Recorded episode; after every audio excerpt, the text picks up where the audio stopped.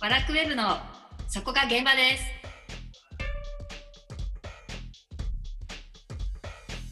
この番組は日本文化の入り口マガジンワラクウェブによる日本文化にまつわるあれこれをざっくばらんに語る番組です。ワラクウェブ編集長セバスチャン高木と編集部スタッフがお送りします。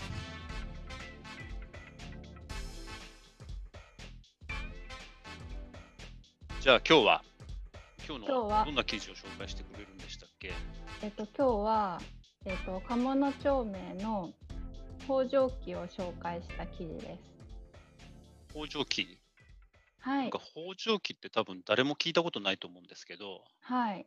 高木さどんんな記事もなんですかえ僕はもちろん聞いたことありますよ そりゃ読んだことありますか、読んだことはねうん、序文を暗記したさせられたあれ行く川の流れは絶えずしてだよねそう間で違すっ。てる間違ってないです。しかもなんだっけよどみに浮かぶ歌方はみたいなやつでしょそうです、そうです。あれはねねすごい名文だと思ってたけどはい。この人が書いたんじゃなかったのこの人が書いたのは確かなのこれはあ、これはこの人が書いたので合ってます。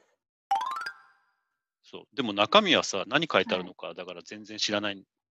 多分何書いてそあうる のだなと思って、えっとですね、どんなことが書いてあるかというと、なんか、いつもと違うくない ちょっと、感じが さ。いつものちょ、いつものちょっと斜に構えて、ちょっとなんか、あの、ふてくされた感じはないんだ。 あそそんのな感じで言っていいんですかね。そんな感じでいかないと、あ全然暴走じゃないじゃないのあじゃあなんか真面目な感じになっちゃう。真面目、ま あ真面目でもどっちでもいい。え、いいよいいよ、じゃあ。北条記は何が書いてあったか、1分でまとめてくれるじゃん。一そん分なで時間ないからさ。 はい。えっと私実はあの平安時代の生まれなんです けど、実はね。はい。そうだよねであの まあなんか平安時代とかうんそのあたりはまだなんでしょうね。あの災害とかが起こりやすくてうん、うんまあ病気とかも今よりずっと流行りやすかったんですうんうね。ん。だから人がすぐ死んじゃったりしてたと。そうですそうです。うんそれでえっと鴨の長明さんは、うん、えっとまあ平安後期というか鎌倉そのあたりの方なので私はちょっとそんなに面識はなかったんですけど しかないけどね、特にうん直接的な。うんまあとにかく災害病気が多くてまあいつ死ぬか誰もわからないという時代だったので、あの無常感っていううん感情が生まれやすいあ状態、あ、そはい。う。ほ中身は何が書いてあるの中身は、えっうとん前半は、えっと京都の火事ですとか、うん疫病なんかについて書かれてたんですけどあそうなんだ。そうです。で今へ回ー記事で取り上げたのは、うん。後半部分うんなんうんですうんね。えっと鴨野長明さんはもともとすごいお坊ちゃまなんですけど、うんうんまあいろいろあって、うんで山の中で、うん一人暮らし始めて。はい余剰うんじゃあさ、前半ってさ、はい、何、京都に火事が起きてこんなに人が死んだとか、うん要はそういうようなことが書いてあるわけもしそかうしてで。すねはい。へえ、あ、だからあの序文なのね。そうですね、もう、うん、多分さ、あの、普通の方はあの序文って言ってもよくわからないと思うんですけど、はい。あの序文ってどういう意味なんですか行く川の流れは絶えず絶えずして。うんしかも元の水にあらずうんといううんところなんですけど、うん川がどんどん流れていっうんうて、んうんうそれが、まあ、いつもとどまっていることがないように世のうんうん中は移り変わっていくものだっていう、なそれがさっき千秋が言ってた無常感ということなのね。そうです。だから、鴨の町名の北条記は、その全文に全て込められてると。そうですね、そこにうん一旦集約されてる。集約されている。はい。でもさ、なんでこれ名作って言われてるのなんで名作そう日本三大随筆にえ選ばれてるんですけそうど日本三大随筆に選ばれてるから名作なわけじゃないよね。 名作だから日本三大随筆に選ばれたんだよ ね、そきのっと。選ばれた理由はとまあ選ばれたり、うん言うととうん思うんですがうーんそうだなそもそも、えっと、鴨野町名さんって、うん和歌がうんうんすごく得意な方というか、うんうん和歌の名手うんなので、やっぱ視点が鋭いうんですね。多分普通の人ならまあなんとなく毎日を過ごすようなところをもっとまあ、無情感を感じるうんように、でもさ、こんな文学が当時大ヒットしたのこれ。大ヒット記念って書いてあるけど、記事に。当時もうん。鴨の長明さんは結構、えっと人気者人気者じゃあ、スター作家だったんだ、当時から。そうですねへえでもなんか、中国から印刷技術が入ってきたのってこの頃だよね。平安の頃だよね。あ印刷技術ですか多分ね、あと今ほら、あの江戸の出版物とか調べてるかはいら、あれだったんだけど、はい、はいなんか平安期からもう出版物ってあったんでしょ、日本って。あ私は紙を写すものだと思ってましたじゃあこれ写してたんだ、印刷じゃなくてね。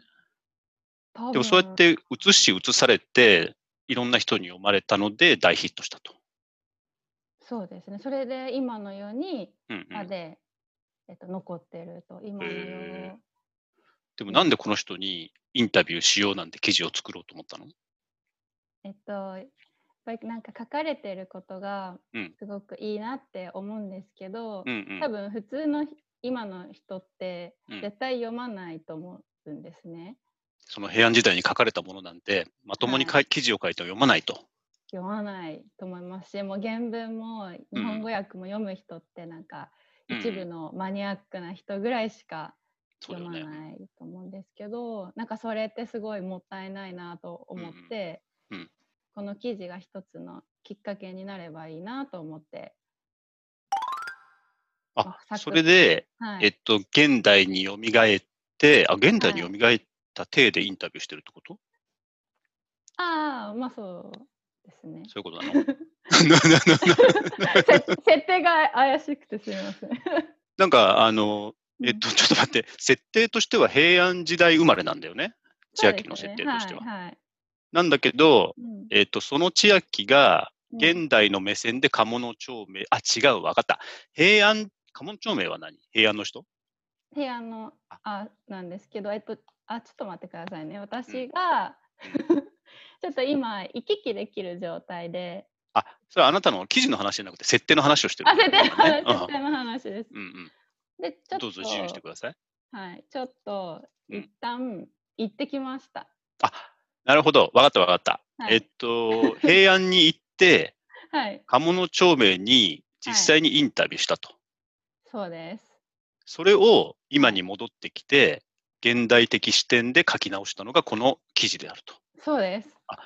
そしたら今の視点で見ると、鴨の長明はどんな人に映ったの鴨の町名は、うんもうすごいミニマリストだなと思って、それあなたとあの正反対なんだよね。スーそうですパーねマキシマリストでしたっけそうです。私は物を買うの好きで捨てられない人なので、うん、で、で、鴨野さんは、え、これ鴨野さんでいいの鴨さんなの鴨のののは、うんえっ、とまあ日野貫之とかうん有原の成平みたいな感じで、平安頃にありがちなうんうん、呼び方なのえで、カモさんそれで大大あ丈夫です。、鴨さんでいいのじゃあ、はい。僕だったらうん高木のセバスチャンになるわけね。あ、そうです。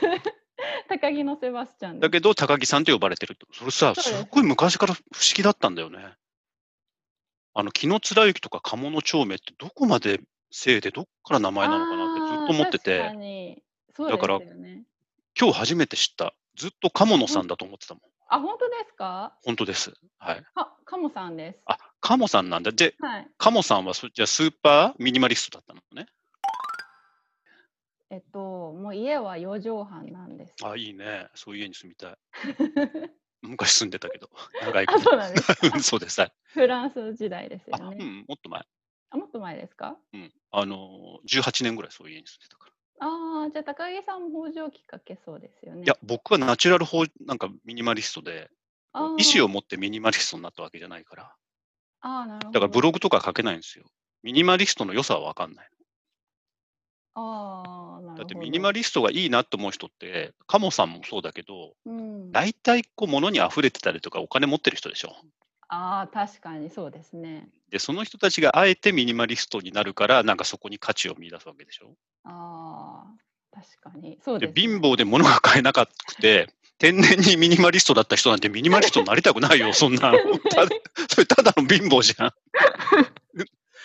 だから、こう、ちょっとこの記事を読んで思ったんだけ うど、ん、カモさんはね、なんかちょっとうん甘い。甘いあー甘くないだって。もともとボンボンの気取った、なんか流行にミニマリストな感じがした。あーまあそれもありますねちょっとあえて社に構えてるでもそ感じそういうは感じだよね。なんかこう、文章を読んでてもさ。まあ確かにまあでもそのだって時うはん貴族がスタンダードだったのでああ、貴族がね。はいしょうがないのかなとそれでさ、もう一個、あれだ、知りたいことがあったんだ。はいこれ、カモさんって本名なの鴨さんはうん。鴨の町名なんですけど、えっ、と、なんて言えばいいんだろう。あの、ネギって神社の、ああ、はいはいはいはい。進化の人たちね。そうです、そうです。うんで、下鴨神社のああああ、お家の方なので、あああ、それでカモそう。そうですね。へえ。じゃあ、いいとこの出じゃん、やっぱり。あ、めちゃくちゃいいとこのお坊ちゃんなんですよう。んだからさ、繊細だから、うん、あの、あれだ。猿の鳴き声で泣いちゃうんだ。あ、そうですね。猿の鳴き声が、なんかお父さんとお母さんの声に聞こえて。なにこれ、猿がお父さんとお母さんの声に聞こえて泣いちゃったわけね。あ、そうです、そうです。 怖くて泣いたわけじゃなくて。あ、こうやって泣いたんじゃなくて、なるほど。その辺はやっぱり文学的なんだ。そうですね。見立てちゃうわけだ。見立てちゃって、もうナチュ実ラ際ルにに聞こえたのかもしれないし、もしかしたらお父さんとお母さんが猿っぽいっていうえ理ー、推なのかもしれないです。あ、さ、あそなれるはほどね。それは 私の勝手な勝手な思い込みなんですけど。 ああ、そうだよね。うんで、この人ってどうなっちゃったの、結局。カモさんは。カモさんは戻ったんじゃないの、家に。あ家にはもう戻れなくって結そう構なん だ。で、台本あるんじゃないのね、台本が。 あ台本はないですよだって高木さんが話を膨らませてくれたからあとさっきちょっと間違っちゃいましたいうこと え、なになにじゃあないんかちょっと今から言いたいことをまず言っとい言っといて、もうすぐ終わりだから。もうすぐ終わりですか、うんあのお父さんとお母さんが猿の鳴き声に聞こえたんじゃなくてうんうん。山鳥の声でした、あ、じゃあ、えっと、お父さんとお母さんがうん猿に似てたんじゃないかっていうのは嘘っぱちな話だっそたれの。は私がもう完全に性格が汚れててうんうんうん。あのなんかちょっと思い込み入ってました、あ、性格も汚れてるし、うん、平安時代だからもうドクロになっちゃってるからね。うんそうなんですそういう思い込みがあると。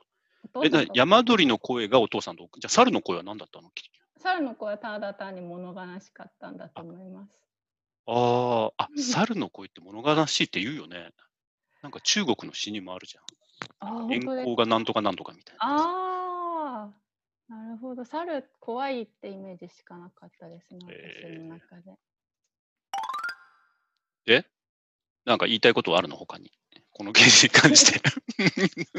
言いたいことはなんか結構この記事ではまあちょっとふざけつつもあのまあ書かれてうんうんうる後半部分に書かれてるうんことを書いたんですが、でもこの記事から発展して次の記事はもっとふざけきってましたよね。うん、ちょっとふざけ切りましたねあの、なんだっけ。吉田健康のはいつれづれ、つれづれ草はい和楽法が炸裂したっていう記事。あそうですあっちの方がさ、うんなんか気合が入っててよかったような気がした。じゃあそっちから紹介しようって。そうなんですよね。それに関しても結構言いたいことはあるんですが。あでもさはい。なんかそそういうのってなくない記事とか書いててさ、うん、この鴨の長明の北条記って、和楽法につながるきっかけになったよね。和楽法ってまだそうですね一発しか出てないけ ど。 はい。だからそそのきっかけって意外と地味なんだなと思って。あこーうなんか、鴨の長明っていう人に、えっと、妄想でインタビューするっはい。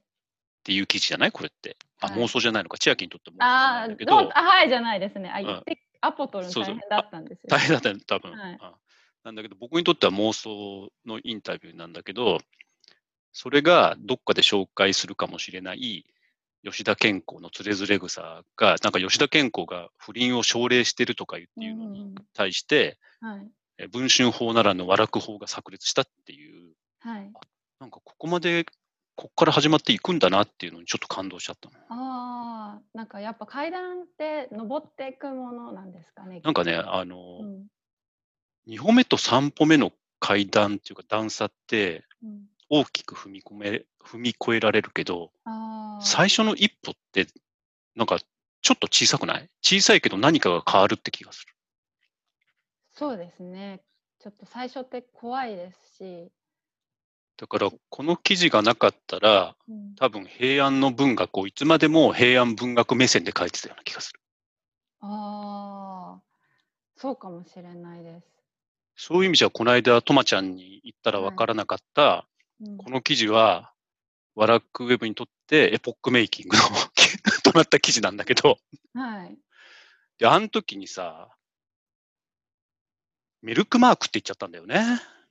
ミルクマミルークあのメルメルクマークって、メルクマールってドイツ語のなんかなんだっけ構造が転換するみたいな意味かな、うーんがあるんですけど、そのことはメルクマークって知ったかぶりで言っちゃってすごい恥ずかしい。だから ここで慎んで訂正しておき ます。ここで。